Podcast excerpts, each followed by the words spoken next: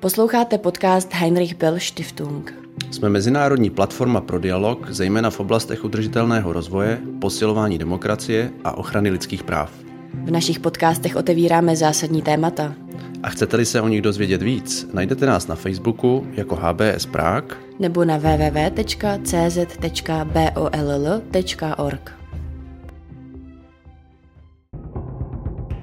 Hezký den, moje jméno je Dan Tržil a pro pražskou kancelář Henrich Bell Stiftung jsem připravil sérii podcastů o změně klimatu. O tom, co ji způsobuje a co se musí stát, abychom její dopady zmírnili. V první epizodě se podíváme na to, co ta změna klimatu vlastně je a jaký dopad na nás a život na naší planetě bude v průběhu tohoto století mít. Ono se o globální změně klimatu mluví už desítky let, ale širokou veřejnost to začíná zajímat až teď. Protože se zdá, že nám začíná téct do bod. Někomu opravdu doslova. Proto jsem si do každého dílu podcastu pozval několik hostů, kteří se zabývají pod tématy pod globální změnou klimatu. Abych vám to trochu vysvětlil a upřímně, abych to sám vlastně pochopil.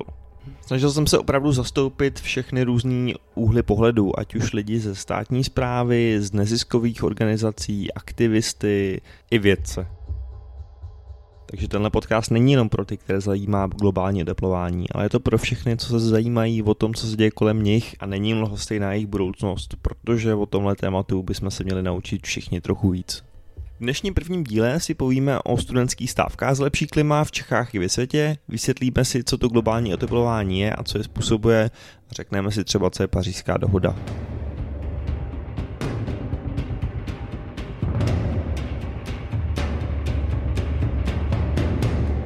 Mým prvním hostem je Petr Dubravský, který organizuje studentské demonstrace Fridays for Future a je jedním z té nejmladší generace, která na hrozbu globální změny klimatu upozorňuje nejvíce. Já jsem jeden ze středoškoláků, kteří stávkují za klima. Petře, jak jsi se dostal k ekologii a proč jsi vůbec začal stávkovat za důslednější ochranu přírody? Já se nějakému environmentálnímu aktivismu věnuju delší dobu, asi, asi dva roky. Začali jsme stávkovat, protože nás se nějakým způsobem inspirovaly ty stávky v zahraničí a zejména teda uh, Greta Thunberg, což je tehdy 15-letá švédka, která na podzim loňského roku začala stávkovat uh, před švédským parlamentem. Pokud jste o švédské školačce Gretě Thunberg, která byla třeba nedávno nominovaná na Nobelovu cenu míru, ještě neslyšeli, poprosil jsem Petra, jestli ji může trochu představit pro vás posluchače. Greta byla loni 15-letá studentka ze Švédska, eh, která má Aspergerův syndrom, to znamená, že některé věci vidí trochu jinak. A eh, proto, když se dozvěděla o klimatické krizi a o změnách klimatu, tak jí to samozřejmě zasáhlo mnohem víc, než, eh, než to třeba zasahuje jiné a ta situace jí přišla natolik vážná, že začala okamžitě měnit všechno ve svém životě. Přestala, přestala úplně jíst maso, začala mnohem víc šetřit elektřinu, donutila svoje rodiče, aby přestali lítat a tak dále a tak dále, ale vlastně došla do bodu, kdy si uvědomila, že tyhle ty drobné spotřebitelské kroky nestačí a že ty změny musí být systémový a musí, uh, musí přijít ze zhora, což dává smysl vzhledem k tomu, že za většinou emisí skleníkových plynů stojí úzká skupina uh, lidí a úzká skupina firm, těch nejbohatších. A tak, se, tak se rozhodla, že bude protestovat před švédský parlament místo školy, protože proč se vzdělávat pro svoji budoucnost, když ani ta budoucnost nemusí přijít. Jak už jsem říkal, globální oteplování je téma, o kterém se už mluví opravdu roky. Proto mě zajímalo, jak to vidí Petr, Greta nebo další aktivisté, jestli už je opravdu za 5 minut 12, nebo možná 5 minut po 12, nebo kde se vlastně pohybujeme. Já to vidím úplně stejně, jak to vidí vědci a, tam je hodně klíčový report mezivládního panelu pro klima při OSN z loňského podzimu, který popisuje, co se, co se vlastně stane, když se planeta oteplí o 1,5 stupně Celsia oproti té době před industrializací, tedy předtím, než jsme začali ve velkém vypouštět emise skleníkových plynů.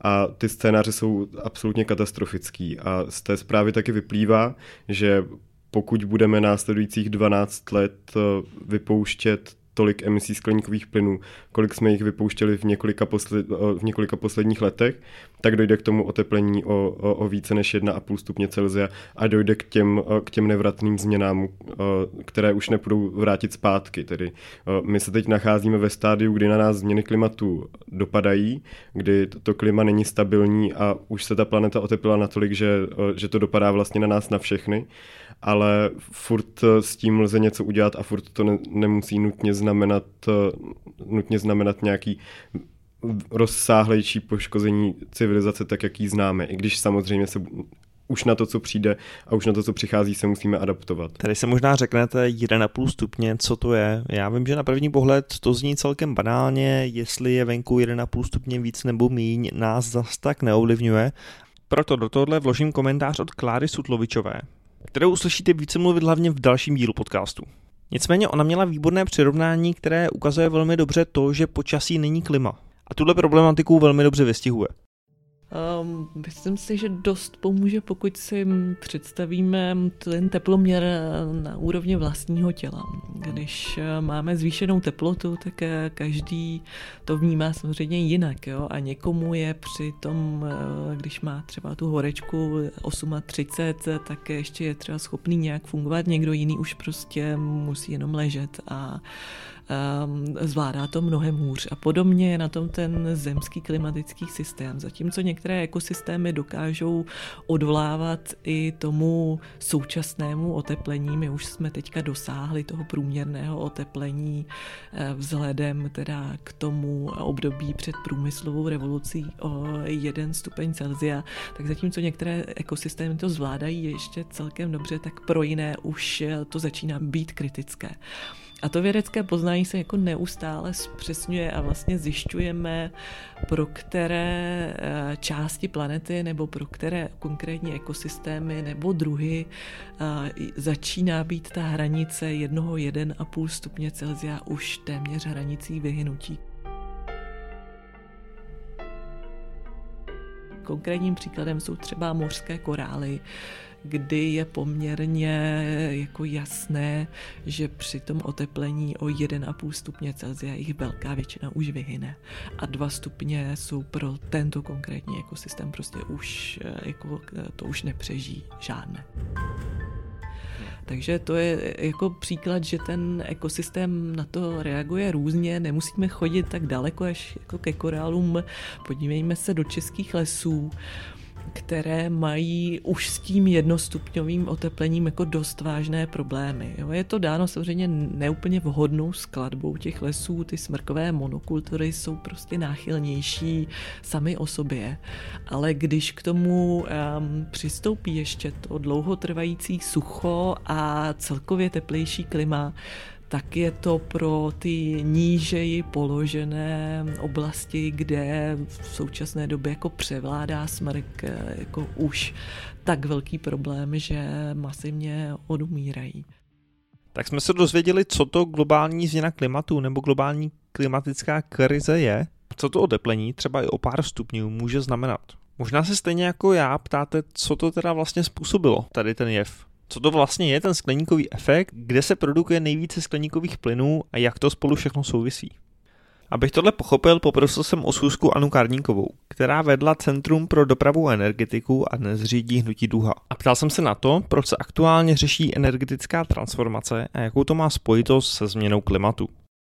Určitě je víc důvodů, a protože tak e, energetické systémy do velké míry určují e, to, jak vypadá hospodářství a efektivita hospodářství každé země, takže si myslím, že můžeme vést i argument ekonomický. Myslím si, že to, jak e, kvalitní máme energetiku nebo jak moderní máme energetiku, určuje o tom taky to, jak dobré máme celkově hospodářství, ale samozřejmě to, co zajímá mě a, a celou řadu dalších organizací, je, je ten klimatický kontext, což konkrétně znamená energetika v tuhle chvíli největším zdrojem emisí uh, skleníkových plynů.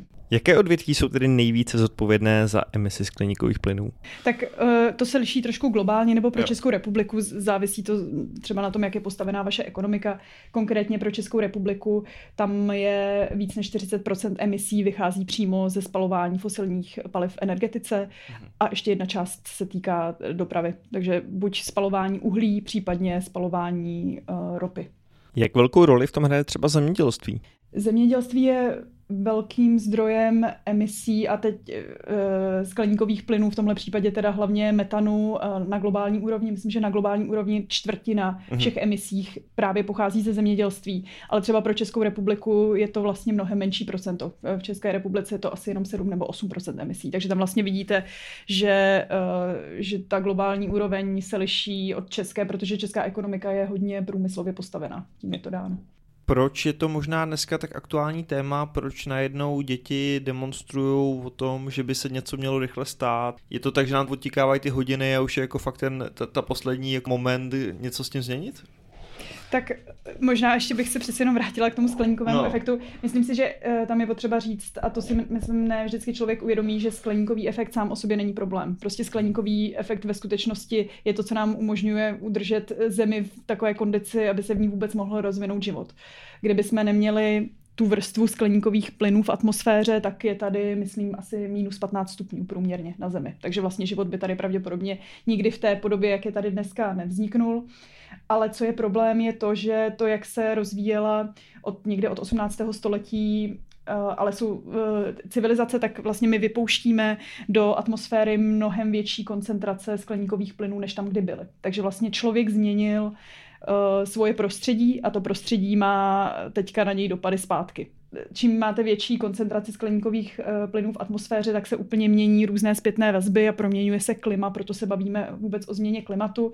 A změna klimatu obecně znamená zvyšování globální teploty, průměrné globální teploty, ale ve skutečnosti to znamená, že ten klimatický systém se začíná chovat jinak. Neznamená to, že nám všem bude teplej. Naopak to znamená, že někomu uh, úplně vyschne, vyschnou prostě zásoby uh, vody, zatímco někdo třeba naopak bude mít extrémní povodně. Jo? Znamená to mhm. vlastně takové jakoby rozkývání klimatického systému. A proč se to řeší v poslední době?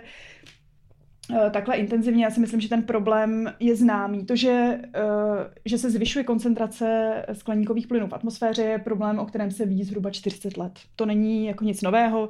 Ten vědecký konsenzus opravdu vzniká někdy třeba od 70. let se o tom baví. Pak zhruba v 90. letech začalo být jasné, že za to opravdu může člověk, tím, jakým způsobem je postavená naše ekonomika, jak hospodaříme na půdě. A v posledních několika letech začalo být zjevné, jak eh, závažné dopady ta změna klimatu bude mít. Takže já si myslím, že a zároveň je zjevné, že ten prostor pro to, aby jsme snížili nebo zastavili emise, tak se neustále zmenšuje. To znamená, my už v tuhle chvíli směřujeme do světa, který bude o dva stupně v průměru teplejší, bude vypadat úplně jinak než ten svět, v kterém dneska žijeme. Už to nemůžeme zastavit určitou změnu, ale můžeme třeba zastavit, aby jsme se nedostali ještě někam dál. Mm-hmm. Takže ten argument, eh, který třeba zastával náš bývalý prezident, jako že vlastně ten nějaký jako klasický cyklus už je definitivně prostě vědecky vyvrácený. Je to tak. Jo. Tam opravdu není o čem se bavit. O čem se můžeme bavit je, jak přesně se to projeví v jednotlivých regionech světa. Mm-hmm. Jak úplně přesně to bude vypadat. To je už složitější namodelovat, ale je zjevné, že ta změna prostě bude. Jsou nějaké takové prognózy, jak to bude vypadat třeba v tom středoevropském regionu?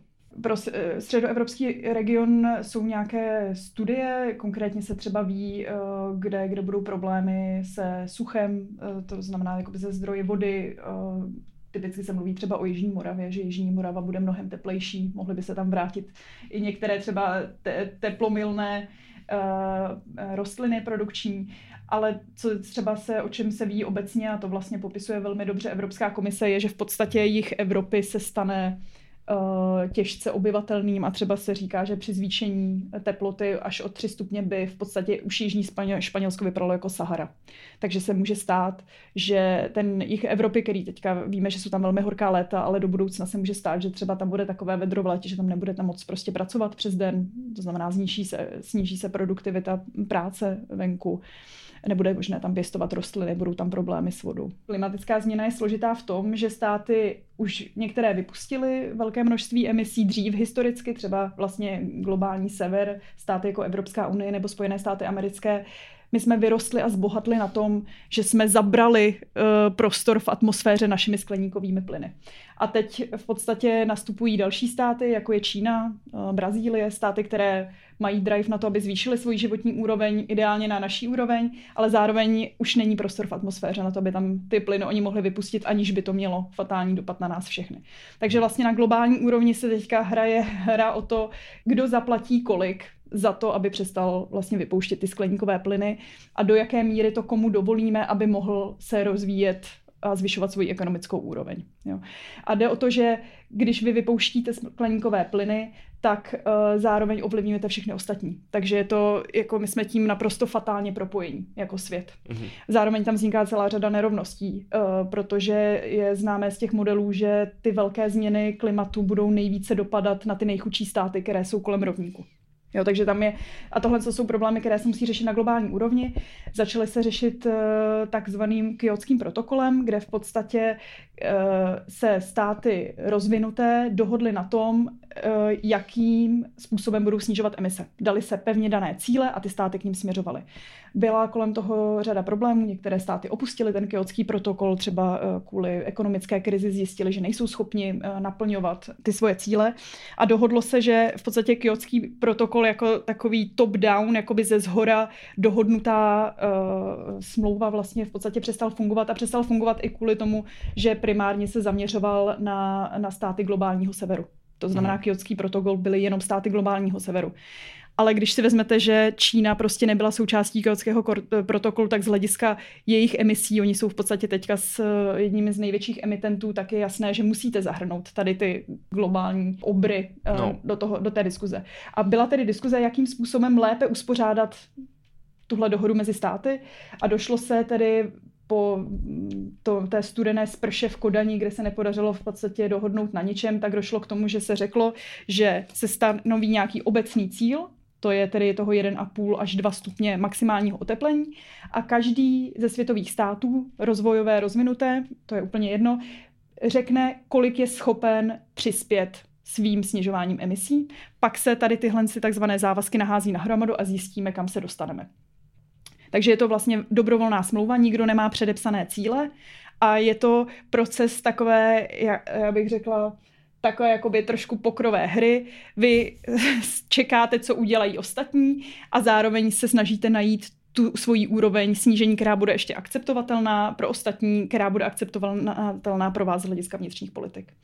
V tuhle chvíli pařížská dohoda začíná platit v roce 2020 a v tuhle chvíli ty závazky nestačí na to, aby dosáhly toho jejího cíle.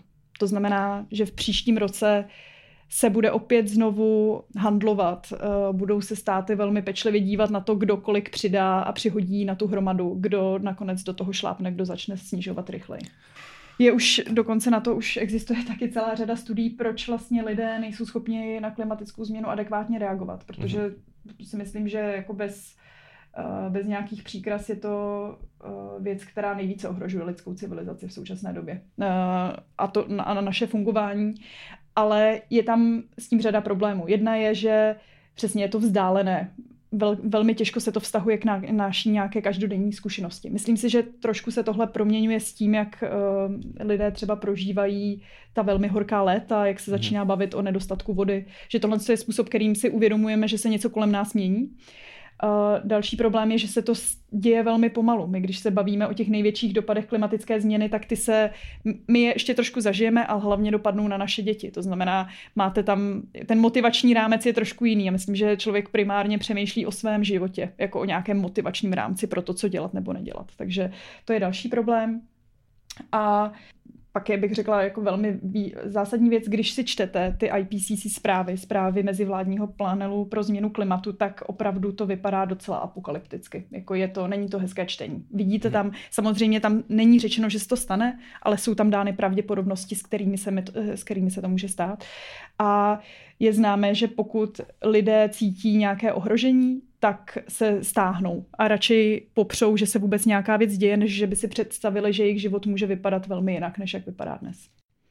Co je třeba v té IPCC zprávě? Ten mezivládní panel pro změnu klimatu eh, vždycky jednou za několik let schrne všechny vědecké poznatky, co zatím máme o změně klimatu. A v podstatě já byť se to může zdát jako těžké čtení, tak bych to doporučila všem, protože tam najdete úplně nejaktuálnější poznatky prověřené eh, vědeckou komunitou, co víme eh, o změně klimatu, takže tam najdete jak modely toho, jak se bude klima vyvíjet, jak budou vypadat zhruba dopady v jednotlivých regionech, najdete tam v podstatě úplně všechno. Mm-hmm. Najdete tam informace k těm bodům zlomu, o kterých jsem uh, mluvila.